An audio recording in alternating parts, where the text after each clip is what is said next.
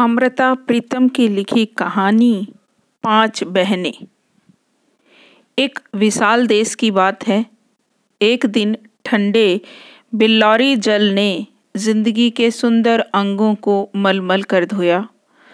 फूलों ने जी भर कर सुगंध लगाई और सातों रंग ज़िंदगी के लिए एक पोशाक ले आए। सूर्य ने अपनी किरणों से फूलों में रस भरा। और ज़िंदगी ने अपनी आँखों में एक पूर्णता सी भर कर पवन से कहा, सुना है, इस शताब्दी की पाँच पुत्रियाँ हैं, जवान और सुंदर। हाँ आज मैं उनके घर जाऊँगी, ज़िंदगी ने कहा। पवन हंस दिया, मेरे पास पाँच सौगातें हैं, एक जैसी मूल्यवान। मैं उन सबको एक एक सौगात दूँगी। तुम चलोगे मेरे साथ? जैसी तुम्हारी इच्छा। सबसे पहले पाँचों बहनों में से मैं बड़ी बहन के पास जाऊँगी। अच्छी बात है, परंतु उसके घर में खिड़कियाँ और दरवाजे नहीं हैं। बस एक ही दरवाज़ा है। उसका पति जब बाहर जाता है तो जाते हुए वह बाहर से दरवाजे में लोहे का ताला लगा देता है। और फिर जब घर आता है तो वही ताला बाहर से खोलकर घर के भीतर लगा देता है। तुम मुझे अपने अंदर भर लो, एक सुगंध की तरह। मैं तुम्हारे साथ उसके घर चली जाऊँगी। न न न, सुगंधियों के साथ मैं भारी हो जाता हूँ। तब मैं किसी दरवाजे में से भी भीतर नहीं जा सकता। जितने समय में मैं दीवारों को लांग कर उसके घर जाता हूँ, उतने समय में तो मेरा अंग अंग टूटने लगता है। पवन ज़िंदगी की पाँच बहनों में से बड़ी बहन के घर ले गया। इस बड़ी दीवार पर तो बहुत सी तस्वीरें बनी हुई हैं। सैकड़ों तस्वीरें, हज़ारों तस्वीरें। ज़िंदगी ने हैरान होकर देखा। यह दीवार सदियों से बनी हुई है। जब भी इस घर की कोई स्त्री इन सीमाओं को लांघे बिना इस घर में मर जाती है तो इस देश के लोग उसकी तस्वीर इस दीवार पर बना देते हैं।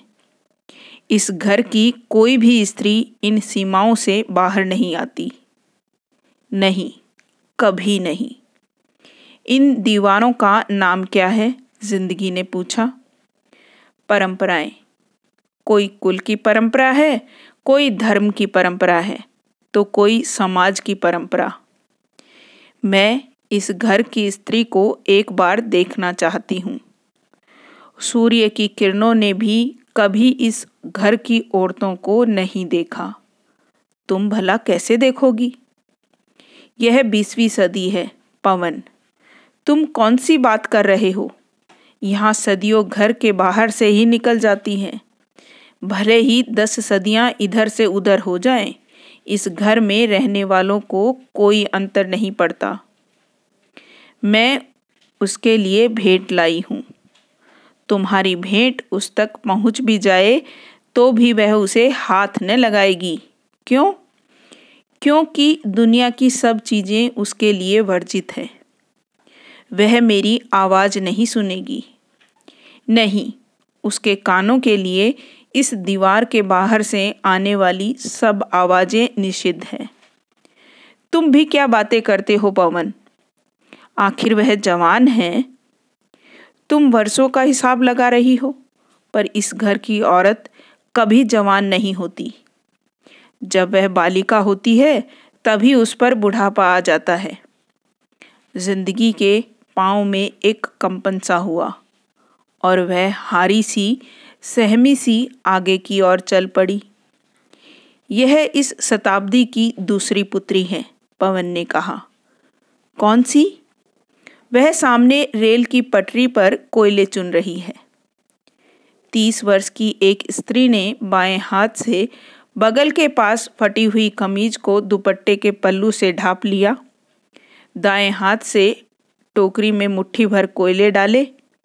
कोई दसेक गज की दूरी पर पड़ी हुई अपनी लड़की को देखा। लड़की के रोने की आवाज़ अब तीखी हो गई थी। स्त्री ने टोकरी को एक और रख दिया और लड़की को अपनी गोद में ले लिया। लड़की ने माँ की छाती पर कई बार मुँह मारा, पर उसे दूध का धोखा न लग सका और वह फिर चिल्लाकर रो पड़ी। ज़िंदगी ने समीप जाकर आवाज़ दी। बहन। स्त्री ने शायद सुना नहीं, ज़िंदगी और भी समीप आ गई। और बोली, बहन, स्त्री ने अनजानी दृष्टि से एक बार देखा और फिर ध्यान दूसरी ओर कर लिया। जैसा सोच रही हो कि किसी और को आवाज़ दी है। ज़िंदगी के अधर जैसे तड़प उठे, मेरी बहन। स्त्री ने तब उसकी ओर देखा और लापरवाही से पूछा, तुम कौन हो? मुझे ज़िंदगी कहते हैं। स्त्री ने फिर अपना ध्यान रोती हुई उस लड़की की ओर कर लिया। जैसे राह चलते की बात से उसे क्या मतलब? मैं तुम्हारे देश आई हूँ, तुम्हारे शहर, तुम्हारे घर। देश, शहर और घर वाली बात जैसे उस स्त्री की समझ में न आई। आज मैं तुम्हारे घर रहूँगी। स्त्री ने क्रोध से ज़िंदगी के मुख की ओर देखा, जैसे ज़िंदगी को यह न चाहिए था कि इस तरह व्यंग करे। लड़की को दूध क्यों नहीं दे रही हो? बेचारी रो रही है। स्त्री ने एक बार अपने सूखे हुए शरीर पर निगाह दौड़ाई। दूसरी बार लड़की के रोते हुए मुख पर। फिर भी वह समझ न सकी कि इस सवाल का मतलब क्या है। यदि उसके पास दूध होता तो बच्ची को देती ना। तुम्हारा घर कितनी दूर है? उस गंदे नाले के पार। मैं तुम्हारे साथ चलूँगी। पर वहाँ घर नहीं, फूस का छप्पर है। वही सही। पर वहाँ चाप, चारपाई कोई नहीं, बस दो बोरियाँ हैं। तुम्हारा पति? वह बीमार है। वह काम करता है? कारखाने में मजदूर था, पर पिछले वर्ष जब छटनी हुई थी, तब उसे निकाल दिया गया था। फिर एक वर्ष हो गया उसे बुखार आते। तुम्हारी यह एक पुत्री ही है, एक मेरा पुत्र भी है, पर वह कहाँ है? एक दिन वह भूखा था, बहुत भूखा। उसने एक अमीर आदमी की मोटर में से सेब चुरा लिया था। पुलिस वालों ने उसे जेल में डाल दिया। मैं तुम्हारे घर चलूँ? पर तुम हो कौन? मुझे ज़िंदगी कहते हैं। मैंने तो कभी तुम्हारा नाम नहीं सुना। कभी कभी छोटी उम्र में, छुटपन में तुमने कहानियाँ नहीं सुनी? मेरी माँ को बड़ी कहानियाँ याद थी। मेरा पिता किसान था, पर वह उन किसानों में से था जिनके पास अपनी कोई ज़मीन नहीं होती। मेरी बड़ी बहन के विवाह पर हमने कर्ज लिया था, जो हमसे वापस न किया जा सका। साहूकार ने हमारा सब माल, हमारे पशु आदि सब कुछ छीन लिया था और मेरे पिता कहीं दूर किसी रोजी की तलाश में चला गया था। मेरी माँ को रात भर नींद न आती थी। वह रात को मुझे जगाकर कहानियाँ सुनाया करती थी। भूतों की, प्रेतों की, देवों की कहानियाँ पर मैंने तुम्हारा नाम तो कभी नहीं सुना। फिर तुम्हारे पिता क्या कमा कर लाया था? मेरी माँ कहा करती थी कि जब वह आएगा, बहुत सा सोना लाएगा। पर वह कभी आया ही नहीं लौटकर। और स्त्री ने जब घबरा कर तुम क्या करोगी मेरे घर जाकर? मैं ज़िंदगी और कुछ न कह सकी। स्त्री कोयले की टोकरी थामे उठ खड़ी हुई। मैं तुम्हारे लिए सौगात लाई हूँ। ज़िंदगी ने रंग और सुगंध भरी एक पिटारी स्त्री के सामने रख दी। न बहन, यह तुम अपने पास ही रखो। स्त्री ने जैसे भयभीत हो आँखें दूर हटा ली। मैं तुम्हारे लिए ही लाई हूँ। न बहन, कल पुलिस वाले कहेंगे तूने किसी की चोरी कर ली है। स्त्री शीघ्रता से अपने घर की ओर मुड़ी, पर थोड़ी दूर जाकर जब उसने देखा कि ज़िंदगी अब भी उसके पीछे पीछे आ रही है तो वह डर कर थम गई। तुम लौट जाओ बहन, मेरे साथ मत आओ। मुझे बेगानों से बहुत डर लगता है। पहले भी एक बार एक बार एक जवान सा शहरी आया था। कहने लगा, मैं तुम्हारे पति को काम दिला दूँगा, तुम्हारे बेटे को जेल से छुड़ा दूँगा। पड़ोसियों से आटा मांग कर मैंने उसके लिए रोटी पकाई, पर जब मैं अपने पुत्र को देखने के लिए उसके साथ शहर गई तो रास्ते में रास्ते में वह स्त्री का अंग अंग जल उठा और वह बेतहाशा वहाँ से भाग गई। ज़िंदगी की आँखों में छलक रहे आंसुओं को पवन ने अपनी हथेली से पहुँच दिया। चलो, मैं तुम्हें तीसरी बहन के घर ले चलता हूँ। ज़िंदगी जब महल सरीखे एक घर के सामने से गुजरी तो पवन ने धीमे से उसके कान में कहा, यही है उसका घर। द्वार पर खड़े दरबान ने ज़िंदगी की राह रोक ली। दासी के हाथ भीतर संदेशा भेज गया। ज़िंदगी बाहर प्रतीक्षा में खड़ी रही खड़ी रही और जब उसे भीतर से इशारा हुआ तो वह उस दासी के पीछे पीछे कांच के कई द्वारों को लांघती, रेशम के कई पर्दे हटाती, खास कमरे में पहुँची। सफ़ेद मरमरी, पत्थर की एक मूर्त की मूर्ति कमरे में एक कोने में खड़ी थी। पानी की फुहार उसके बदन को ढाप रही थी। सफ़ेद मरमरी पत्थर सी एक औरत की मूर्ति एक कोमल सी कुर्सी पर पड़ी थी। रेशम के तार उसके बदन को ढापने का यलसा कर रहे थे। औरत की खड़ी मूर्ति में से तो कोई आवाज़ न आई, पर औरत की बैठी हुई मूर्ति में से आवाज़ आई, तुम कौन हो? मैं पहचान नहीं पाई। ज़िंदगी ने भौचक सी चारों ओर देखा। पर वहाँ कोई स्त्री न थी। तब उसने खड़ी हुई मूर्ति को हाथ लगाया। वह पत्थर सी सख्त थी। तब ज़िंदगी ने बैठी हुई मूर्ति को स्पर्श किया। वह रबड़ सी मुलायम थी। मुझे ज़िंदगी कहते हैं। ज़िंदगी ने धीरे से कहा, याद नहीं आ रहा, यह नाम कहीं सुना हुआ प्रतीत होता है। शायद छुटपन में किसी पुस्तक में पढ़ा था। पुस्तक में? हाँ। मुझे याद आ गया, मेरे साथ एक लड़का पढ़ता था, वह गीत लिखता था। एक बार उसने मुझे अपने गीतों की एक किताब दी थी। उसमें यह नाम आया था। वह अब कहाँ रहता है? गरीब सा लड़का था, पता नहीं कहाँ रहता है। किसकी किताब? इस नई कोठी में आते समय पुराना सामान मैं साथ नहीं लाई थी। यह सारा सामान हमने नया खरीदा है, बहुत महँगा खरीदा है। गोरापति देश का बहुत बड़ा व्यक्ति है। अब के चुनाव में भी मुझे आशा है कि वह फिर बड़ा व्यक्ति चुना जाएगा। हम सब भी चाहें ऐसा या इससे भी अच्छा सामान खरीद सकते हैं। रबड़ जैसी मुलायम स्त्री की मूर्ति ने मेज पर रखे हुए फल ज़िंदगी की ओर बढ़ाए। फलों को छूते ही ज़िंदगी को उनमें से एक गंध सी अनुभव हुई। मैंने अभी मजदूरों से ताजे फल तोड़वाए हैं। दासी ने शायद धोए नहीं। मजदूरों के हाथों की गंध आती होगी।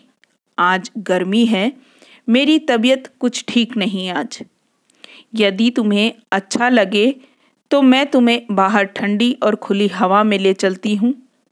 ज़िंदगी ने एक सांस भरकर कहा, नहीं नहीं, मैं इस तरह बाहर नहीं जा सकती। अपनी श्रेणी से बाहर के लोगों में उठने बैठने से हमारा आदर नहीं रहता। असल में, जब मेरा ऑपरेशन हुआ था, कुछ कसर रह गई थी। कभी कभी मुझे दर्द होता है। ज़िंदगी ने उठकर उस रबड़ जैसी मुलायम स्त्री की भुजा पकड़ी। फिर उसके बदन पर हाथ रखा, तुम्हारा दिल क्यों नहीं धड़कता? पत्थर की तरह खामोश और ठंडा है। यही तो कसर रह गई है। मेरा पति कहता है, अब हम किसी बाहर के देश जाएँगे, शायद अमेरिका। वहाँ के डॉक्टर बड़े कुशल हैं, मेरा ऑपरेशन शायद फिर होगा। किस बात का ऑपरेशन है? जब कोई लड़की बड़े घर में ब्याह कर आती है, विवाह की पहली रात को देश के कुशल डॉक्टर उसका ऑपरेशन करते हैं। यह बड़े घरों की रीति है। विवाह की रात का ऑपरेशन? हाँ उस लड़की के बदन को चीर कर उसका दिल बाहर निकाल लेते हैं। उसकी जगह स्वर्ण की एक शिला रख देते हैं। बड़ी सुंदर शिला। बड़ी मूल्यवान होती है। मेरे ऑपरेशन में थोड़ी सी कसर रह गई थी। कभी कभी कसक सी उठती है। इन चुनाव में मेरा पति जीत गया तो हम आगामी मास में हवाई जहाज़ द्वारा बाहर जाएँगे। फिर ऑपरेशन होगा और मैं ठीक हो जाऊँगी। मैं तुम्हारे लिए एक सौगात लाई हूँ। नहीं नहीं, मेरे पति ने कहा है कि आजकल किसी से कोई चीज़ नहीं लेनी है। चुनाव निकट आ गए हैं और देश की बड़ी बड़ी मिलों में हमारी पत्ती है। हमें ये छोटी छोटी चीज़ें लेने की क्या आवश्यकता है? टेलीफोन की घंटी बजी और रबड़ जैसी मुलायम स्त्री ने टेलीफोन में दो तीन मिनट बात करके पास बैठी हुई, ज़िंदगी से कहा, बहन, तुम्हें यदि मुझसे कोई काम है तो कभी फिर आना। इस समय मेरा पति और उसकी पार्टी के कुछ लोग घर आ रहे हैं। पवन ने ज़िंदगी का हाथ थाम लिया और उसे सहारा देकर चौथी बहन के पास ले गया। बड़ा साधारण सा घर था। पर घर के द्वार के सामने एक चमकती हुई गाड़ी का मुँह, आँखें चौंधिया सी रही थी। संध्या होने वाली थी। ज़िंदगी ने घर की सीमा लांग कर भीतर की ओर झाँक कर देखा। बाईस तेईस वर्ष की जवान स्त्री एक बालक को थपकी देकर सुला रही थी। कमरे का सारा सामान मुश्किल से गुजारे लायक था। तो भी युवती के वस्त्र झिलमिल झिलमिल कर रहे थे। ज़िंदगी ने धीरे से द्वार खटखटाया। कौन? धीरे से युवती दहलीज के पास आई, बच्चा जग गया। तब युवती ने चौंक कर कहा, तुम? तुम? उसके बोल लड़खड़ा गए। मुझे ज़िंदगी कहते हैं। मुझे मालूम है। तुझे मालूम है? मैं सारी उम्र तुम्हारी परछाई के पीछे भागती रही हूँ। अब मैं थक चुकी हूँ। अब मैंने तुम्हारा रास्ता छोड़ दिया है। तुम चली जाओ। जहाँ से आई हो, वहीं लौट जाओ। देख नहीं रही हो, मेरे द्वार पर शाप की एक रेखा खिंची हुई है। इस रेखा को तुम नहीं लांग सकती। इस रेखा को मिटा नहीं सकती। तुम चली जाओ। चली जाओ। युवती की सांस फूल गई।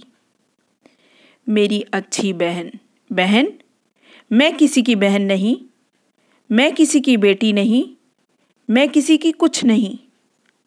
यह तुम्हारा बच्चा ज़िंदगी ने कमरे में सोए पड़े बच्चे को देखा। मेरा बच्चा मेरा बच्चा, पर इसका बाप कोई नहीं। मैं समझी नहीं। जब मेरे देश में आज़ादी की नींव रखी गई थी, उसकी नींव में मेरी हड्डियाँ चुनी गई थी। जब मेरे देश में स्वतंत्रता का पौधा लगाया गया था, मेरे रक्त से उस पे पौधे को सींचा गया था। जिस रात मेरे देश में खुशी का चिराग जलाया गया, उसी रात मेरी इज़्ज़त और आबरू के पल्लू को आग लगा देगी यह बच्चा उसी रात की निशानी है, उसी आग की राख है, उसी जख्म का दाग है, मेरी दुखी बहन। फिर मेरी सब रातें उस रात जैसी हो गई। मैं तुम्हारे सपने देखा करती थी। मैं सोचती थी, तुम मेरे कुआरे सपनों को मेहंदी लगाकर रंग दोगी। मेरी माँ के सहन में देश के गीत गाए जाएँगे और मैं अपने कानों से सहनाई की आवाज़ सुनूँगी। मेरे गाँव का एक जवान लड़का मेरे सपनों का राजा था। मैं तुम्हारी परछाई से खेलती फिरती थी। जब मेरा गाँव लूटा, मेरा पिता बुरी तरह मारा गया। मेरे भाई मारे गए और मुझे एक सांप ने काट लिया। फिर एक और सांप ने, एक और सांप ने। मनुष्य जैसे मुँह वाले ये कैसे सांप हैं? जिनका काटा कोई मरता तो नहीं, पर उम्र भर उनके विष से जलता रहता है। फिर मैंने तुम्हारी एक और परछाई देखी। मेरे देश के लोग कहने लगे, इन सांपों से मुझे बचा लिया जाएगा। इनका जहर मेरे शरीर में से दूर कर दिया जाएगा। मैं फिर पहले जैसी भोली और स्वच्छ लड़की बन जाऊँगी। मैं भागी, तुम्हारी परछाई के पीछे भागी। पर यह सब झूठ था, सब झूठ। मेरे सपनों के राजा ने मुझे स्वीकार नहीं किया। मुझे अपने घर की सीमाओं से वापस लौटा दिया। मैं फिर उसी विष में जलने लगी। उन्हीं सांपों जैसे और सांप मेरे इर्द गिर्द लिपट गए। बाहर वह गाड़ी देख रही हो। कितनी चमक रही है। वह एक बहुत बड़े सांप की मोटर गाड़ी है। आज रात मुझे यह काटेगा। ज़िंदगी बोल न सकी। उसके हाथों में जो सौगात थी, वह उसके आंसुओं से भीग गई। यह तुम क्या लाई हो? मेरे लिए सौगात? देख नहीं रही हो? मेरा सारा शरीर विष से बुझा हुआ है। मैं जब तुम्हारी सौगात को हाथ लगाऊँगी, यह भी विषैली हो जाएगी। ये सुगंधियाँ, ये रंग मेरे रोम रोम में विष रचा हुआ है। विष विष। पवन ने बेसुध ज़िंदगी के मुख पर अपने वस्त्र से हवा की और जब ज़िंदगी की कुछ सुध आई, पवन उसे पाँचों में से सबसे छोटी बहन के घर ले गया। बीस वर्ष की एक मानवी युवती के आसपास बहुत सी पुस्तकें साज और रंग बिखरे पड़े थे। ज़िंदगी ने सुख की एक सांस भरी। सामने बैठी हुई उस युवती ने अपनी उंगली से साज के तार को छेड़ा और मीठा सा वातावरण में बिखर गया गीत। युवती गाती रही। उसकी आँखों में सितारों जैसे आँसू चमक रहे थे और फिर उसने रंगों की बारीक रेखाओं से एक कागज़ पर बड़ी रंगीन तस्वीर बनाई। ज़िंदगी का दिल चाहा कि उस युवती के कलाकार हाथों को चूम ले। स्वर, शब्द और चित्रों का एक जादू वातावरण में घुल रहा था। ज़िंदगी ने एक गहरी सांस भरी और हाथ में रंग और सुगंध की पिटारी लिए आगे बढ़ी। युवती की आँखों में एक अचंभा सा भर गया। मुझे मालूम है, युवती बोली। पर उसके स्वागत के लिए उठकर आगे न बढ़ी। अचानक ज़िंदगी के पाँव अटक गए। लोहे के बारीक तार कमरे के दरवाजे के सामने ऊँचे उठ रहे थे। मैं इस समय तुम्हारा स्वागत नहीं कर सकती, युवती ने सिर झुका दिया। क्यों? ज़िंदगी हैरान थी। यदि तुम रात को आओ, जिस समय मैं सो जाऊँ, मेरे सपनों में, या फिर जाग रही हूँ मेरी कल्पना में, मैं तुम्हारे साथ बहुत सी बातें करूँगी, बहुत कुछ सुनाऊँगी। वैसे मैं नित तुम्हारी परछाई पकड़ती हूँ। यह देखो, इन रंगों से मैंने तुम्हारा आंचल बनाया है। इन तारों के स्पर्श से मैंने तुम्हारे गीत गाए हैं। इस लेखनी से मैंने तुम्हारे प्यार की कहानियाँ रची है। आज जब मैं स्वयं तुम्हारे पास आ गई हूँ, तुम धीरे, बहुत धीरे, मेरे घर की सभी दीवारों में छेद है। सैकड़ों और हज़ारों आँखें मेरी रखवाली करती हैं। उधर देखो, उन छेदों में तुम्हें हर एक छेद में दो भयानक आँखें दिखाई देगी। ये आँखें लावे से भरी हुई हैं और एक एक जबान, इनमें से सैकड़ों तीर निकलते हैं। यदि मैं तुम्हारे पास बैठ जाऊँ, तुम्हारे पास, उनके तीर, अभी मेरी रंग भरी प्यालियों को उलट देंगे, मेरे साज के तार उलझा देंगे। मेरे गीतों के एक एक स्वर को बींध देंगे और इन आँखों का लावा। पर ये लोग तुम्हारे गीत सुनते हैं, तुम्हारी कहानियाँ पढ़ते हैं, तुम्हारे चित्रों को देखते हैं। यहाँ के कलाकार तुम्हारी बातें कर सकते हैं, तुम्हारा मुँह नहीं देख सकते और जो तुम्हारा मुख देख ले, उस मंसूर को मौत की सजा दी जाती है। अब तुम चली जाओ। ज़िंदगी कोई देख लेगा। मेरे सपनों के अतिरिक्त कोई ऐसा स्थान नहीं जहाँ मैं तुम्हें बिठा सकूँ। मैं तुम्हारे लिए एक सौगात लाई थी। यह भी मैं उसी समय लूँगी। ज़रूर आना। मैं सातों स्वर्ग रचाऊँगी। तुम आना। तुम्हारी सौगात से अपने स्वर्ग सजाऊँगी। तुम ज़रूर आना और फिर सुबह उठकर मैं तुम्हारे प्यार का गीत लिखूँगी। तुम्हारे रूप का चित्र बनाऊँगी। तुम्हारी सुंदरता के गीत रचाऊँगी। पर अब तुम चली जाओ, कोई देख लेगा। और युवती ने ज़िंदगी की ओर से मुँह फेर लिया।